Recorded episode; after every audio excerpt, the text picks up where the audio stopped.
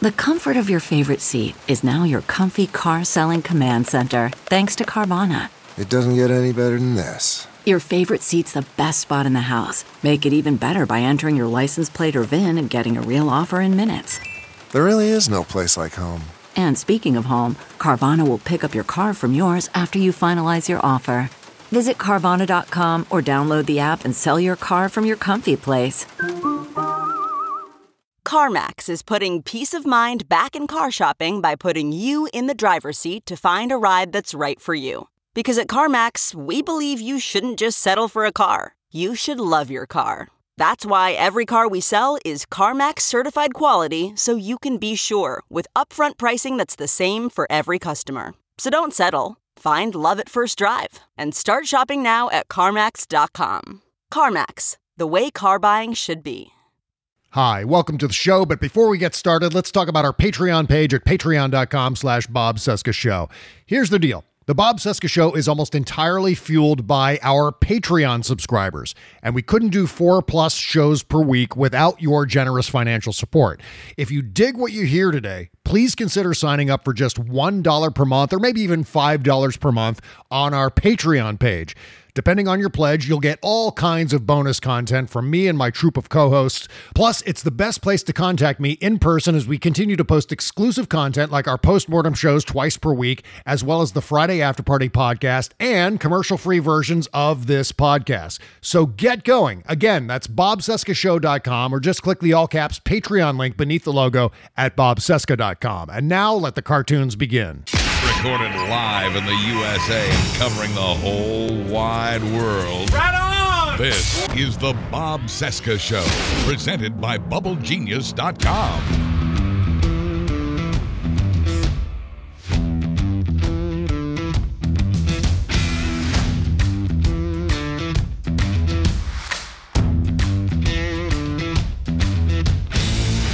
From our nation's capital, it is Wednesday, June 23, 2021, and this is the interview edition of the Bob Cesca Show on the Sexy Liberal Podcast Network. Hi, what's up? My name is Bob. Hello, Bob. Hello, day 155 of the Biden Harris administration, 502 days until the 22 midterms. Find me on Instagram at the Bob Cesca and on Twitter at Bob Cesca underscore go. So the great Larry Charles is here today, and it's still completely blows me away that I'm on a first name basis with the guy who directed Borat and who wrote some of my favorite, favorite, favorite episodes of Seinfeld. Life is so goddamn weird. Uh, Larry's also the host and producer of Larry Charles' Dangerous World of Comedy on Netflix. It's a must watch series. Oh my God, so damn important. He's also a great follow on Instagram at Larry Charles. Well, today we're going to talk about QAnon, COVID, and PTSD, a topic we've been discussing on the show, uh, the American apartheid that's underway, and the role of the media and all of that. And of course, I have to ask Larry about Kramer from Seinfeld and whether he would have participated in the insurrection with all the other Q adherents. So stand by for action. Meanwhile, if you like what you hear today, don't forget to subscribe to our bonus content at patreon.com slash Bob Cesca Show. Okay, let's catch up with one of my favorite people in the whole wide world and a hell of a nice guy. Here comes the great Larry Charles. Do you want video? No, no, just audio is fine. Um, I don't really do video, so you can take your pants off, Larry. Yeah, no, I, I, I was thinking about the Jeffrey Toobin thing, but I, I'll, I'll restrain myself. How did that guy end up back on television? W- were there not enough commentators? Did they? It's shocking, isn't it? Yeah. But you know, we, we allow so much now. We we kind of look the other way. We've we've just sort of given up, really, on some level. Not only does he embarrass himself, not only does he embarrass CNN, but then we have to run around and pretend like, you know, we have to distance ourselves from that. And then when we end up in a debate with some Republican somewhere on Twitter, they're like, oh, yeah, well, Jeffrey Toobin, one of your guys, took his dick out. And like, ah, Yeah. shit, now we can't say anything about Trump. Right? Yeah, exactly. It's, it really does kind of hurt the cause in a lot of ways, and Yeah. also you you know if there's something larger afoot here. That you know, look, masturbate before the meeting, masturbate after the meeting. You know, but you can you not? Res- you're a grown man. You cannot restrain yourself for the ten minutes you're on the Zoom call. I mean, it's Yeah. it's almost like what is the real underlying problem here? You know, Mhm, yeah. and, and I agree with you 100%. Why bother hiring him back when there's a thousand, if not a million people that could do that job even better. Obviously, That's right. I mean, I'm not necessarily saying that Jeffrey Toobin is not allowed to work at a job anymore. I mean, he, obviously there are plenty of places where he can go, but to bring him back after that, it just it seems odd to me. Uh, just very very strange. Yeah, I agree. You know, there Yeah. there used to be in, in Times Square when I was a kid, there would be these uh, these booths. You know, you go into the booth, there'd be somebody dancing behind glass, and that's guys whacked off in those booths, and that's you know that was semi appropriate, I guess. It was very private. Yeah. and you paid for it. But to do it on a Zoom meeting where you're talking about politics or you know social issues just seems very, very weirdly perverse. Also, you know. Absolutely. So, you know, the last time you were on was February 23rd. I looked this up. February 23rd, 2020. This is right right before COVID steamrolled all of us with Trump's help, of course. What was your Yes. what was your life like uh, during the lockdown, Larry? Were you strict about staying home and uh, just uh, isolating? Yes. I, was extremely strict about staying home. Um, my wife, who's a warrior, was really, you know, she would go out. Uh, sometimes I'd ride in the car with her, and I wouldn't get out of the car if she went into a market or a drugstore or something. Mhm. But I was, we were pretty strict about everything. We restricted, uh, you know, I have a a six month old grandchild. I just saw her last week or so. So I didn't see my family in person for all that time. yeah. Um, it was very, very lockdown, lockdown for me, you know. And, Yeah. But the truth is also, I'm a fairly, you know, I'm a fairly, I'm a homebody, you know, and I like the, having an excuse to not go out and not socialize anyway. so it kind of like t- tied right into my uh, my tendencies. So it worked. it worked out. Yeah. I actually had a kind of a productive lockdown. You know, I got work done. I was kind of focused. Uh, but I imagine for a lot of people, they they were going crazy and couldn't wait to get outside. Yeah, yeah. What were you doing during that time? You said you were uh, working quite a bit. Is there something that's uh, percolating on the horizon as far as another project? There is some. I've just finished a, a movie that I, I I started just around the time I last spoke to you, and and worked on remotely, basically with editors uh, from my house. Uh, and we just finished it and are about to turn it in. That's all I can say about it right this second. But Ah. yes, I made a movie. Yeah. You know, I actually made a documentary, and I'm very excited about it. And I've also been writing a book. You know, and I've also been working on a couple of other movie projects, and uh, so I, I- have been busy. You know, I have Yeah. I have been busy. Some stuff self-generated, st- some stuff kind of for other people, Mhm. and I, I kind of kept me uh, engaged during this entire time as well. Yeah, that's right. I'm giving you a virtual elbow bump, Larry, because we're we're kind of cut from the same cloth insofar as isolating wasn't much of a hassle for us because we kind of like to isolate. As you were saying Yes. before, you're Yes. kind of a homebody. Well, I am too. So in that respect, it wasn't all that challenging. But I do believe that there was a significant amount of trauma that came along with that pandemic and then all the politics we were dealing with around it, culminating in the insurrection and so on. I believe millions of us, Larry, are suffering from some form of PTSD as a consequence of You all know, that. I, I was ju- I was just talking about this with my wife yesterday. I read a piece in the Guardian by Francine Prose, a very fine writer. yeah. She was talking about being online in the supermarket with her husband, their grandparents, you know, so they're older people. And the husband accidentally brushed past a 30 year old guy, and the guy completely freaked out, threatened them, threatened them with violence, waited outside for them. And she used that as kind of a jumping off point to discuss this very issue, which is something I have felt also. We've had this national trauma that we have not dealt with. Yeah, and yeah. so there's this eru- eruption of violence. There's all this pent up feelings and frustration. People have had tremendous loss. People have lost jobs, lost everything really. Mhm. And we're just we're just kind of going back to normal, back to normal. But for a lot of people, that's kind of just a false promise. Yeah. You know, nothing will be back to normal for them. And unless we somehow have a kind of a therapeutic reckoning, this is the is this the new kind of this is the new normal, you know, Yeah. eruptions of violence, random violence going on around us. And we have to sort of be aware of that, I think. That's very well put because I feel like our tendency is to deal with trauma by forgetting about the source of the trauma. And there was no there was a thing that was going on for a couple of months there, and this is sort of a side issue, but it's kind of an example where I think a lot of uh, us on the left refuse to even mention Donald Trump by name. We're calling him the former guy, pretending that he doesn't even exist anymore. But I feel Right. like, to an extent, in order to heal as a nation, in order for us to individually heal and recover from that trauma, recover from the PTSD that I think is infecting a lot of us right now, we have to deal with those things, don't we? We have to reconcile those crimes. We have to reconcile the fact that Donald Trump precipitated an uncontrolled pandemic allowed it to just run its court, run rampant through the country, and ultimately kill, you know, more than half a million of us. I mean, I would I would go even further, Bob. I would say that you know we have as a as a country we have a collective amnesia. Mhm. I mean, I think it goes back even to the Civil War. We never dealt with the the trauma of the Civil War, and Yeah. we're sort of still feeling the effects of that today. Or the Vietnam War, for that matter. You know, mm-hmm. all these men came back from the Vietnam War broken, damaged, wounded, never, never dealt with it. And it's true in Iraq and Afghanistan too. I met a lot of veterans when I did the Dangerous Comedy Show for Netflix.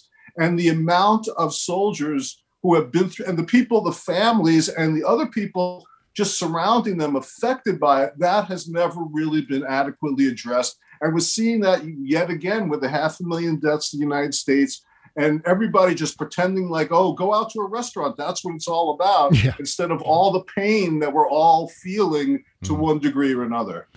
Did you lose anyone? Did you lose any of your people along the way?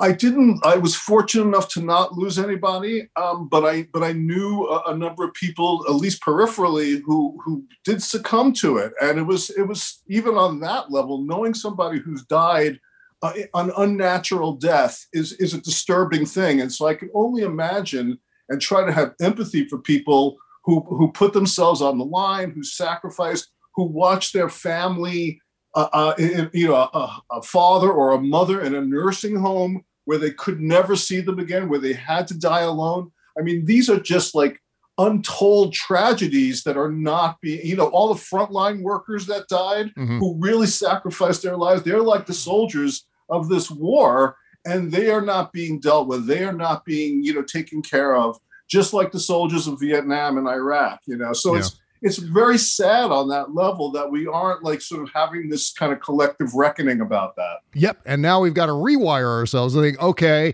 people aren't breathing as much poison anymore, but they still might be breathing a little bit of poison.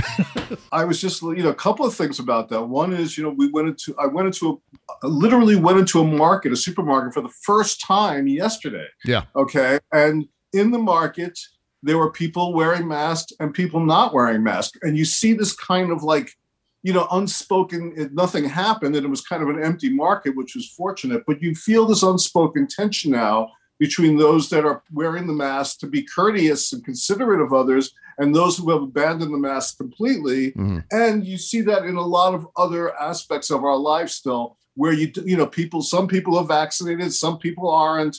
You know, there's just no national kind of unity on this of like let's all get better Yeah. mentally physically emotionally no there's nothing like that there's no discussion of that even How do you intend to deal with that yourself as far as wearing a mask outside? Like, for example, with me, I'm inclined to, you know, enjoy the fact that I'm fully vaccinated and not wear a mask. However, I also don't want to be pegged as being one of these shirkers or refusenicks or, you know, Trump supporters who aren't wearing a mask for political reasons or to make a statement to own the libs or whatever it is.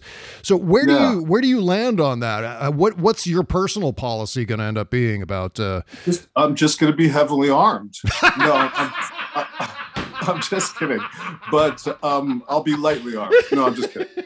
Um no i think it's i think it's a dilemma. I mean i hate i hate wearing a mask. You know i hate yeah, it. Yeah. you know um i have a beard. It messes up my beard. I mean it's, it's uncomfortable. It's claustrophobic. Yeah. all those things are true. But i also am conscious of the fact you know in some situations still here in california you know you have you, you do have this kind of a, a split Yeah. and if the if the supermarket is requesting you wear a mask i think there's not there's nothing wrong with that you know Mhm. let them let let us all be in the same place at the same time until we can take those masks off you know Yeah. so i'm i'm trying to uh, imagine myself in other people's shoes and i want them to feel the same consideration that i would expect you Yeah. know Yeah. And so i'm it's it's really case by case basis and it is really a dilemma because um, you know at some point you ha- you know my son just flew in from Washington and he had to wear the mask on on the plane. But it, you know it's okay, but you have to take the mask off to drink. You have to do this. People complain yep. about wearing the mask. You can wind up on a on a kind of tube airplane mm-hmm. and have people just really freaking out. Mm. And the tensions that erupt over these things are just kind of absurd and yet very, very real and potentially very tragic.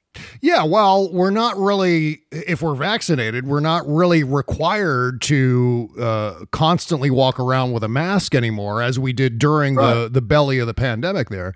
But at the same time, I think there's something to be said for peace of mind. And I think wearing a yes. mask if you choose to wear a mask indoors, or if the requirement is that you have to wear a mask, irrespective of whether you're vaccinated, for the benefit and safety of other people. And so I think continuing to leave, you know, the masks as an option, I think is beneficial for our national healing, don't you think? Well, I think it's. I think there are two aspects to that. At least one is that you know Trump really encouraged. This is one of the worst things that he did to the national psyche, but yeah. he encouraged the most immature, the most selfish aspects of ourselves, some of the basest human traits he really encouraged and displayed mm-hmm. himself, obviously. I think also here in California, they they're talking about this honor system, you know, and it's like, really, are we honorable enough to have an honor system? I mean, you, you know, are you trusting everyone who's not wearing a mask to have been vaccinated, or are they just saying they're vaccinated? Coming from Brooklyn, I tend to be skeptical of things like that. You know, people cheat, people fudge the truth, people yep. play with these things, and so the honor system is kind of like a very flawed system under those under those conditions. Oh yeah. Oh my God. Yes. Absolutely. Because you know I was at a restaurant. I had uh, lunch with my parents uh, over the weekend, and I'm looking at the chefs uh, in the back, the cooks at the diner uh, wearing masks sort of haphazardly, sort of down around their necks or under their nose or whatever. Just right. they're not they're not doing it right. And while I'm rationally going, well, I should be okay. I've got my two Pfizer vaccines. You know, I, I, can drink this coffee without having to worry about this, shouldn't I? you know, and and then my cynicism and my paranoia taps me on the shoulder, and I go, I don't trust those people. So what the hell am I doing here? it's, it's, it's, like real, it's yeah. really true. I mean, it is it is hard to feel completely confident mm. still. I mean, maybe at some point, like in California, the you know the death toll has dropped precipitously. You know, but I was looking at this map in the Guardian also yesterday about the Delta variant and where it's kind of starting to erupt again. And you see these these uh, uh, states and these sections of the country, mostly in the Middle West, uh, the Middle and Northwest, uh, not the Northwest, but the, the Midwest yeah. and the Northern Midwest, that uh, where there have been this kind of this the stronger anti-vax kind of movement, and you see now the the uh, variants sort of taking hold, you mm-hmm. know, and how is that going to spread out, and how is that going to affect things, and how is that going to affect progress? These are questions that just are simply not being dealt with. That's right.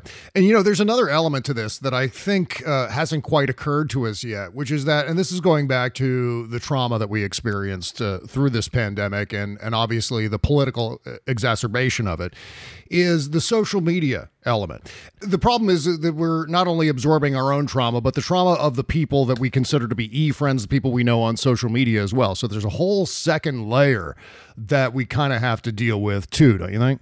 I, I, think that's very true. And I think, again, that has kind of, uh, you know, uh, sort of inspired and encouraged this sort of division to some degree because you tend to gravitate towards social media people that are in your camp. I mean, I I make it a point, and you probably do too, of seeing what the most radical right wing people are also thinking. Mm-hmm. I think it's very important to know what other people are thinking and what other people are saying. You know, yeah. Uh, but never the twain shall meet, though. You know, it's like there is this this gulf that seems almost um, irreconcilable at this point. You know. Speaking of the crazy right wingers, you, you, made some news during the uh, pandemic, during the lockdown, and this was not really a controversy, but it was an interesting perspective from someone who actually worked on the show. You were talking about how Kramer would have tried to become a Q member. We're talking about Seinfeld. Kramer would have tried to become a Q member if the show were still around today. Uh, yes. Did you get a lot of backlash for that, or did people mostly agree with you that, oh, okay, that makes perfect sense? Yeah, Kramer would absolutely be a member of Q. Yeah, most people did not um, really argue with me about that. They kind of just contributed their own sort of variations on it. Yeah, yeah. And uh, I mean, so I think it, it did resonate in the sense that it kind of, if you if you know that Kramer character, you know that that kind of made sense. Now, whether he, he would really plunge into it, whether he would try to take advantage of it, whether he would be the one that actually destroy it or whether he would be thought to be Q, uh, that's something that's something we could speculate on and have fun with. But I think yeah. the idea that that he would be the one of that group to sort of be exploring that world made perfect sense to me. Yeah, tell me what you make of this theory, uh, Larry. I think Kramer yeah. would have tried to become a Q member, but they would have kicked him out for some reason. Like, like he tried to attend the insurrection, but he missed it because he stopped off for chicken and waffles or something like that. Then, then eventually he decided they were just too weird for him. I'd like to think yeah. on some level Kramer would realize, maybe after being firsthand into it, that he go, okay, all right, that's just too crazy for even me, right? That's yeah. I mean, I could see that. I could see he and Newman showing up there looking to like sell T-shirts or you know doing something and then getting their photograph in the paper and being blamed you know, I, I could see all kinds of complications and different variations. Yeah, yeah. Have you seen the the Q documentary series on HBO Max? Are you you following what they're all about? I, you know, I have not seen the documentary, which I should, but I've done quite a bit of, you know, in, in places like the Daily Beast, things like that. There's, there was a guy, Robert Guffey, I think, at one point, mm-hmm. who wrote a series of articles about them, and I, I've been keeping up with them. Um, so to speak. And I, um, I, you know, it's a it's a fascinating, weird, strange phenomena that only only in America, you know. yeah, right. I mean, it's all a relatively simplistic prank carried out by uh, these two guys, Ron and Jim Watkins, in the Philippines. But yet, so many Americans uh, fell for it, hook, line, and sinker. Yeah. I mean, what is this? Yeah. Well, what they fell for Trump too. You know what I mean? yeah. I, you know, and there you had the evidence right before your eyes of of who he really was and people mm-hmm. still fell for it. Look look people send money to this day people send money to televangelists yeah. you know? People want to be led unfortunately a lot of people anyway uh, who who who talk about a free having a free mind and free will basically want to be led. They don't want freedom as devo said they don't want freedom of choice they want freedom from choice. Mm-hmm. And uh, all these, you know, Trump, QAnon, televangelists, cults, whatever it is, uh, uh, alleviates the need for personal responsibility you know? Yeah yeah. Is this something that's more of a symptom of the internet or is this something that we've always kind of been susceptible to? Going back to uh you know pt barnum there's a sucker born every minute and so on. Is this just uh yeah, more of the same or I think the technology always plays a role, whatever that technology may be, because even P.T. Barnum got his message out through the available technology at yeah. the time.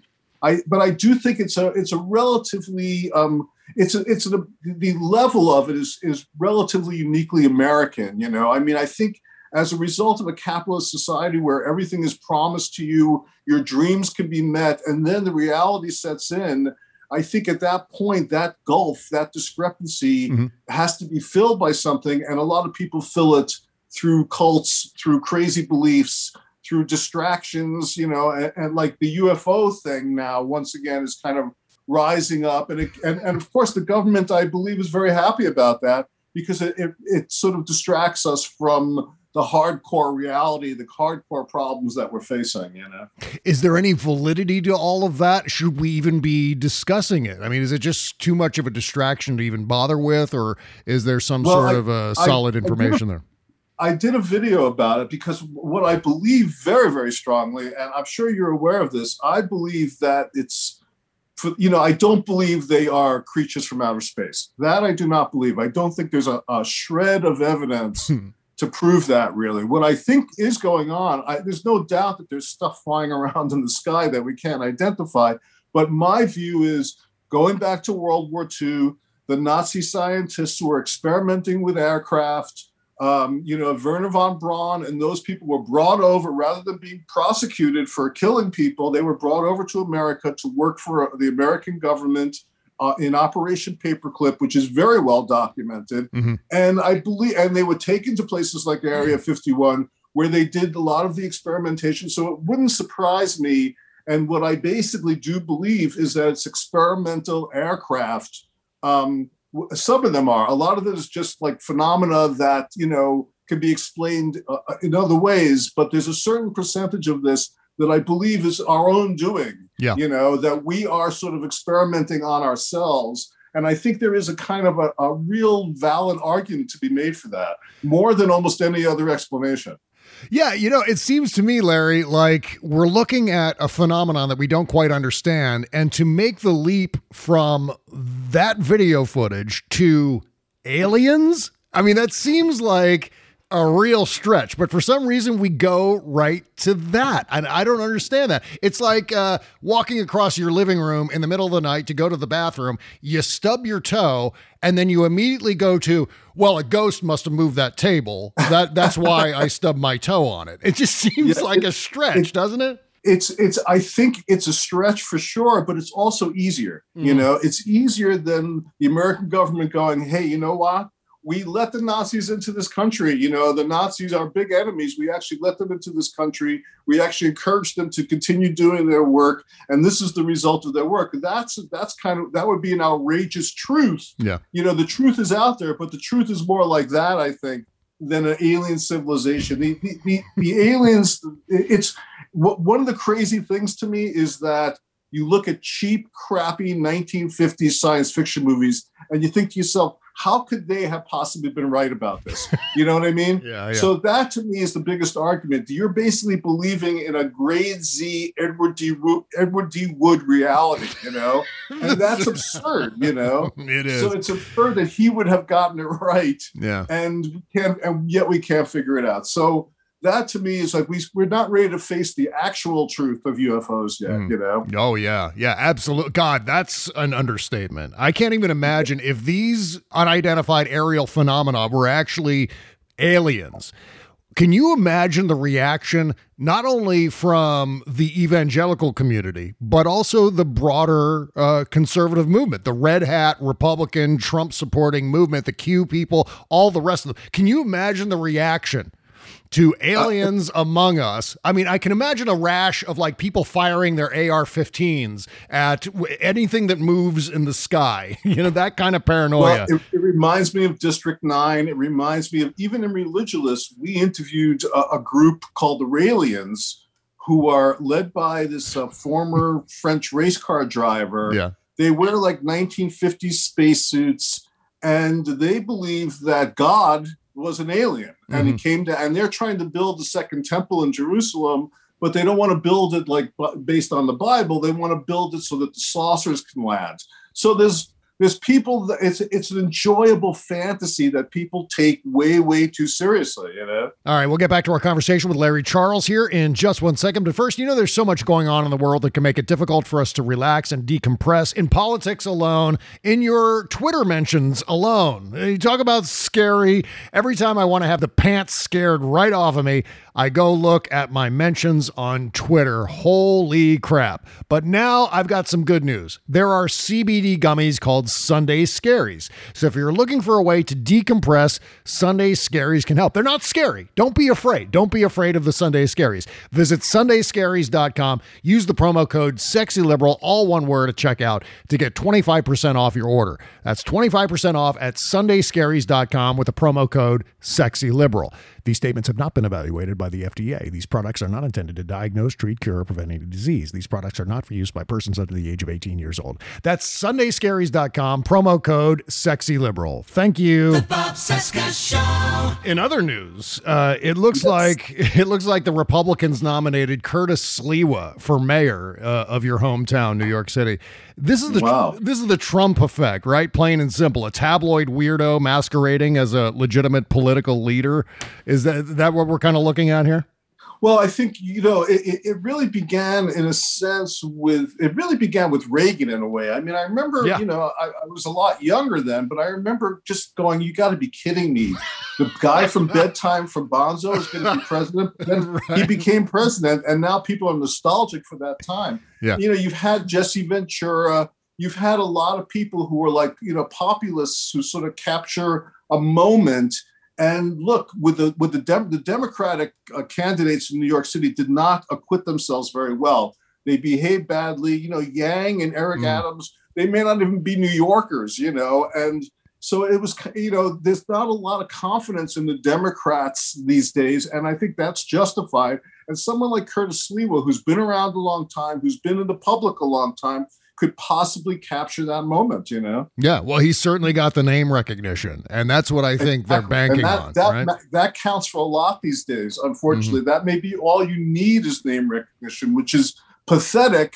But again, look what happened with Trump. You know, that's all he had going for him too. Yeah. Was this inevitable uh, because of our obsession with things like reality television celebrities and being famous for being famous? Is that sort of the, uh, you know, now we're elevating leaders who probably have no business being anywhere near political leadership? Is, is that all percolating out of uh, reality television? I mean, you said Reagan, uh, and that predated Yeah. reality television. So it may not even be I- that. I think that you know, reality television, Reagan, all of these things are, are, are a symptom of something larger, which is the de-education or the miseducation of the American Mhm. public. You know, yeah. we don't know what we used to know.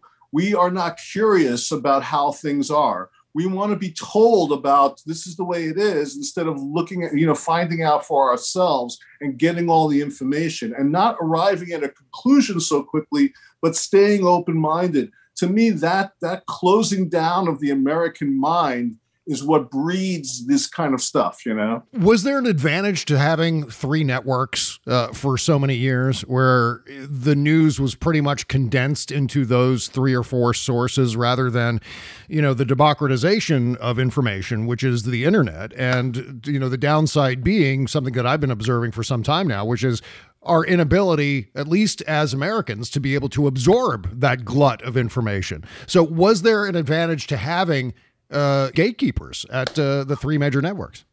Well, I think you you you know, and the same thing was true with newspapers as well. I mean, you had you know the New York Times and the Washington Post, which still carry a little bit of weight, but not like they used to. Uh, you know, I think there there is some validity to that argument. At the same time, they were choosing what we heard about as well. You know, Yeah. and and I think there should be a natural skepticism about any source. Really, we should be questioning all these sources. The problem is there is no discrimination between you know completely ignorant you know uh, sources of information and pretty well informed sources of information. They all have equality now, and so there, there's no judgment being made. It's all being given equal time. You know. Yeah, absolutely. It just seems like the vast nature of the information that we're receiving now through the internet, especially through social media, is being seized upon and weaponized to create this entire network of disinformation, which, uh, as we've You're- seen, you're to right tragic, yeah, to tragic Yeah, we- results, right? we do live in a disinformation, misinformation world where Yeah. people, you know, people believe in flat Earth, you know, as well as other crazy things, Mhm. and that that is true. We've kind of uh, we have become, I think, again, this goes back to the national psyche and the PTSD. We're overwhelmed. You know, we are just simply overwhelmed with information, and there is almost no way for the brain. Our brains are not yet wired to absorb it and be d- discreet about it and be judicious about it. Mhm. So people are just absorbing stuff and taking the easiest things, the stuff that sticks to the wall, and kind of living their philosophy by those kind of ideas. Yeah, yeah. How do you, as an entertainer, uh, Larry, as someone who deals in television and movies, how do we use those platforms to uh, do some sort of educating of the public? I mean, how do we exploit uh, television, movies, pop culture in general to get some, you know, some hardcore information out to people? Because I get the sense that if we leave it to government, we're going to be waiting a long, long time for that information to arrive uh, to to save Well, I- ourselves, basically. I think entertainment suffers from the same issues uh, as you know they, they are part of this kind of problem and there's just so much there's such a because of the the desire to, for profit, there is just so much stuff out there that it's it's hard, it's overwhelming as well. The choices are overwhelming, and so people are, uh, you know, what's getting marketed the most, what gets the most attention in the press. These are the things that get that get people sort of paying attention, and a lot of the stuff that you're talking about that that is more open-minded, that is more contrary, that is asking important questions. That's or provocative questions at least that's the kind of stuff that that doesn't uh, feel commercial to the people that are distributing it now. And so it winds up not getting the attention not getting the audience and not having the discussions around it that would sort of you know expand our minds properly you know? Yeah yeah. I always get nervous that television and entertainment in, in particular is um, too interested in reinforcing bias among its target demographics.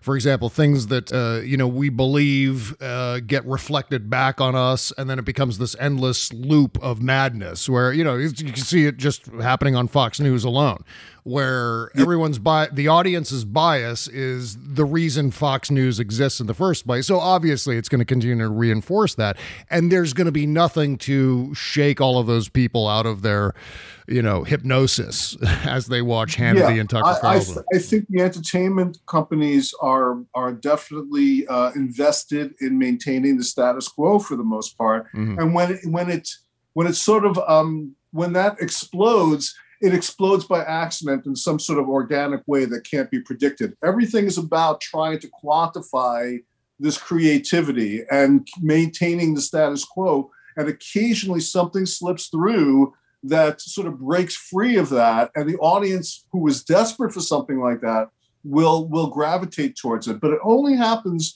to a large degree by accident. Well, you know, and this is I'm not trying to to blow smoke or anything uh, like that when I say this, but that's why I felt like your series on Netflix, The Dangerous World of Comedy, was so important, especially in the post Bourdain world, where I think what he was doing on television was so immensely important. And independently, you did a similar kind of thing where you were not only being entertaining with Dangerous World of Comedy, but you were also educating the public in terms of culture, uh, what some of these, you know, because we hear a lot about demonized cultures and we hear a, a filtered message about what they're thinking in these cultures, but you presented a different angle on that. It was immensely important.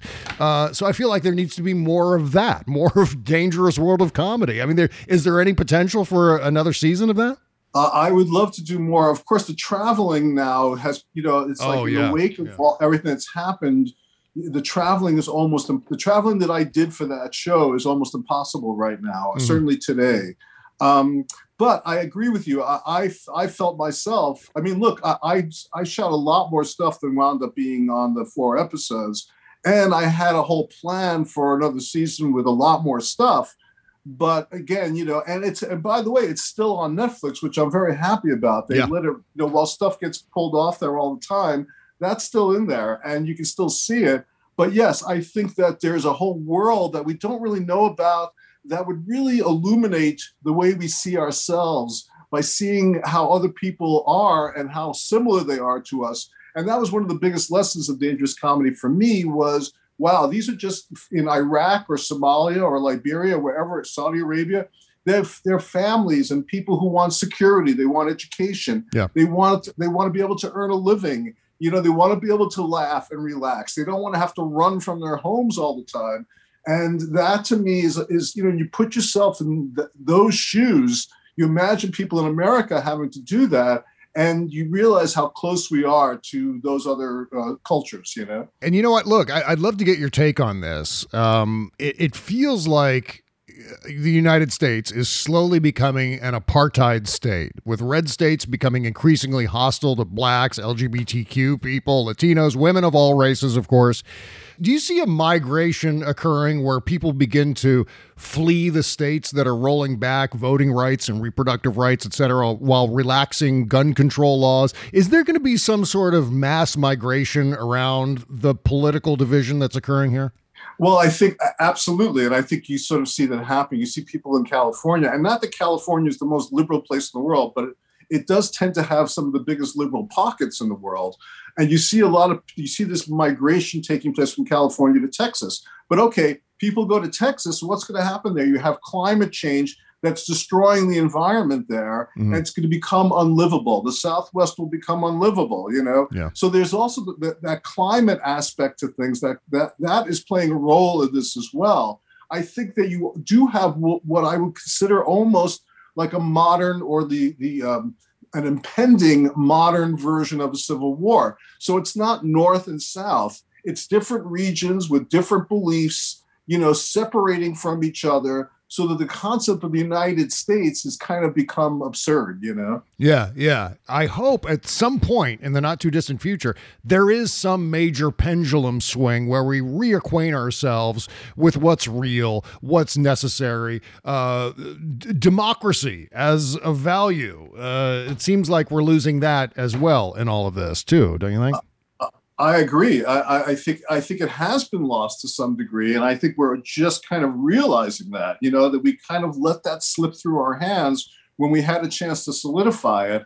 And I, and you know, again, it goes back to the education system, and it goes back to climate change. It, it- um, all these things factor into what young people will absorb going forward. You know, Yeah. will they have access to the full range of truth and information, or will they be narrow? You know, critical race theory and cancel culture. All these things are just sort of thrown out there. But what, are the, what does it really mean? You know, where is the truth? Where is the information so people can make a decision for themselves? That's the part that's hard to sort of figure out. How are people going to have access to the information if there's only certain people controlling it?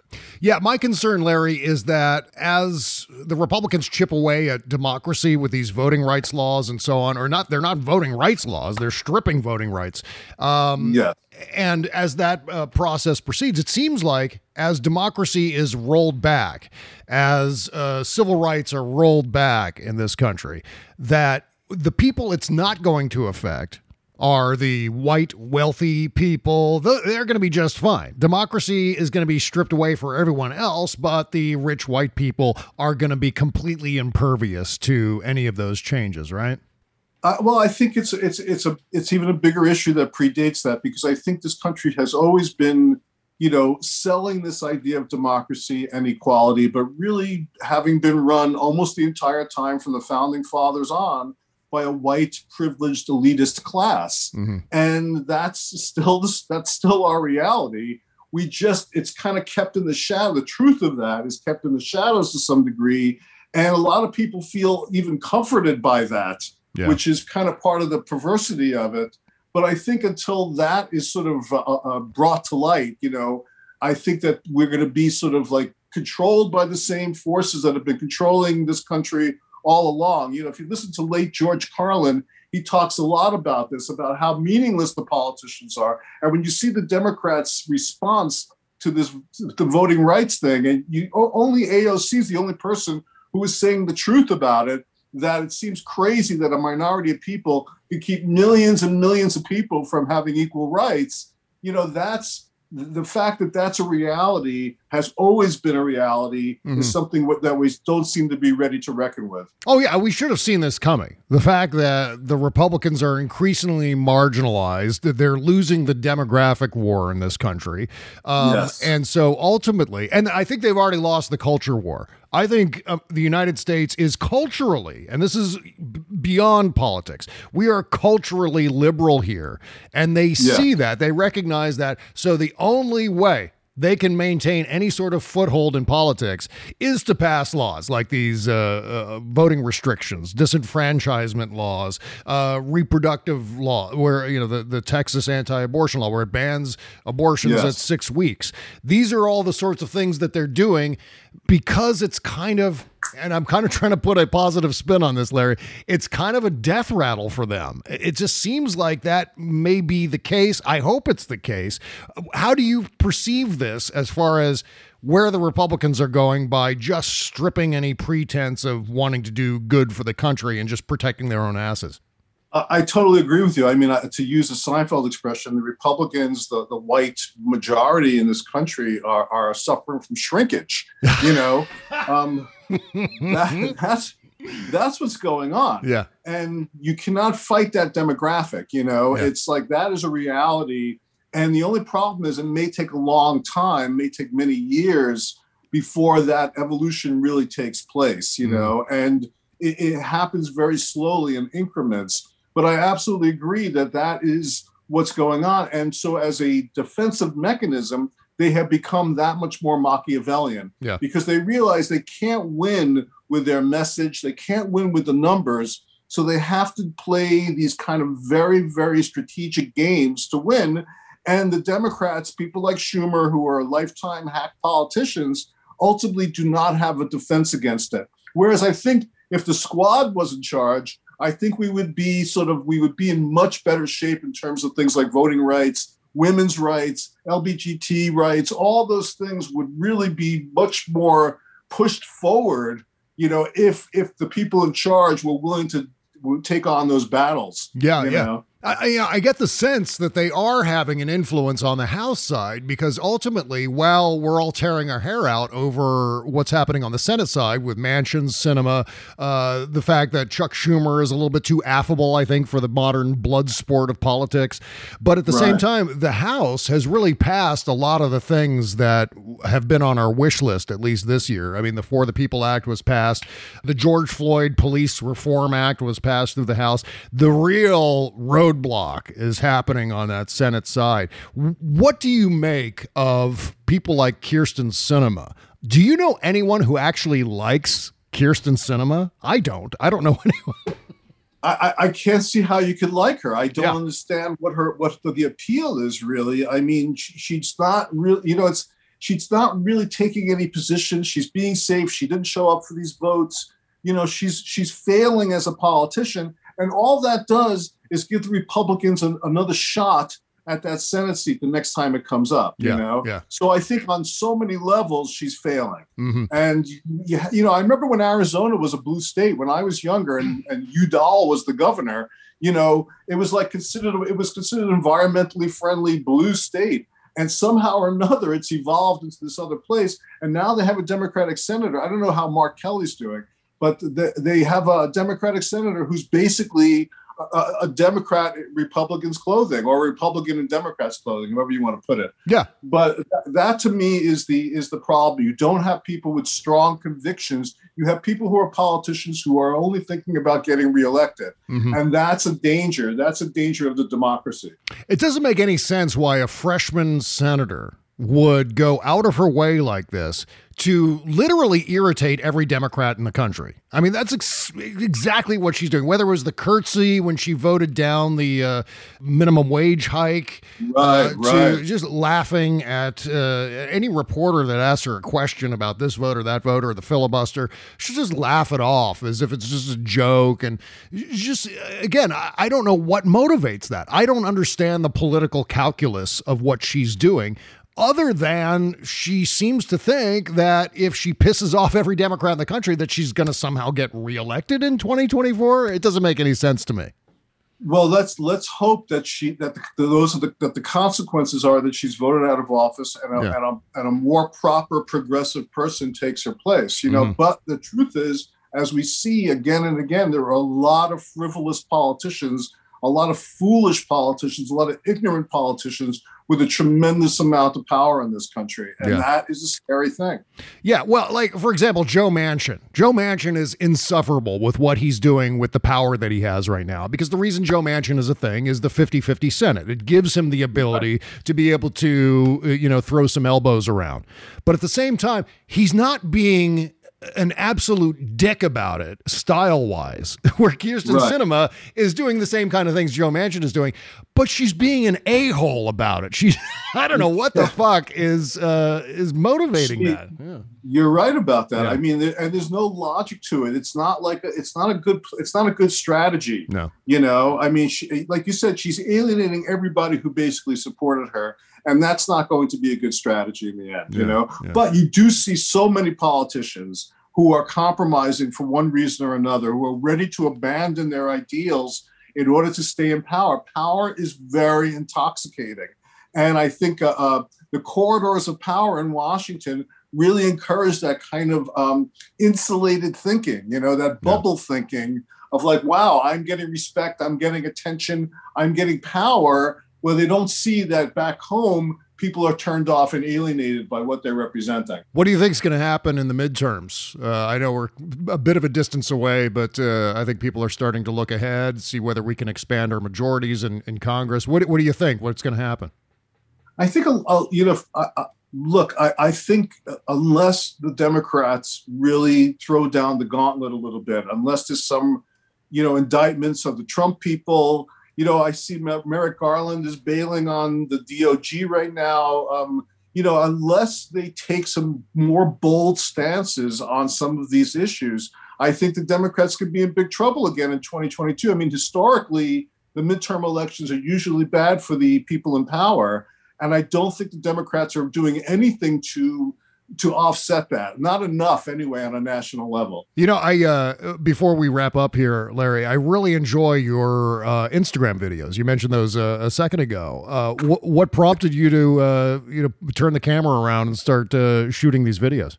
Well, there were two things. One was, you know, I I started writing tweets that were just simply too long, you know, and I, I, didn't. What, what, should I do with these? You know, I would write like a two minute tweet, and it's like I can't, you know, publish it. So yeah. I started thinking about what else I could do, and I've been very um, influenced in dangerous comedy, going around the world and seeing people just doing that very same thing, like doing yeah. their version of the Daily Show from their house, you know, and then seeing people on Instagram and TikTok who do their own videos to just express themselves. And I thought, you know, this strips away a lot of the nonsense. You could just say what you want. It's very journalistic. It's very, uh, it's very much in the moment, and it seemed like a very immediate way to make contact, to communicate these ideas. And I found it to be, you know, appealing. You know, on that level, it's very, um, it's it's very, it's a non, it's a non, it's a way of expressing and communicating without having to go through the mass media. Yeah, absolutely. And you know what? Uh, with Instagram, I, I kind of like the comfort of Instagram. And, and what I mean by that is it's fairly straightforward. It's video, yeah. text, you pop it up there, people who follow you see it. There's a lot of bullshit that happens with Facebook. And although Facebook owns Instagram now, I think they're leaving yeah. Instagram pretty much intact as far as uh, how the platform functions. And so, in that respect, doing these video commentaries on Instagram is actually really good for getting the message out because I yeah. think a lot of people, very, yeah. Yeah, it's very pure. Yeah. And um, and yeah, I'm troubled by the fact that Zuckerberg owns it. But the fact of the matter is that it seems like it's a good outlet for people to express themselves. And that's, you know, when I started realizing that it was, that's when I started to take advantage of it. You getting some good feedback on it?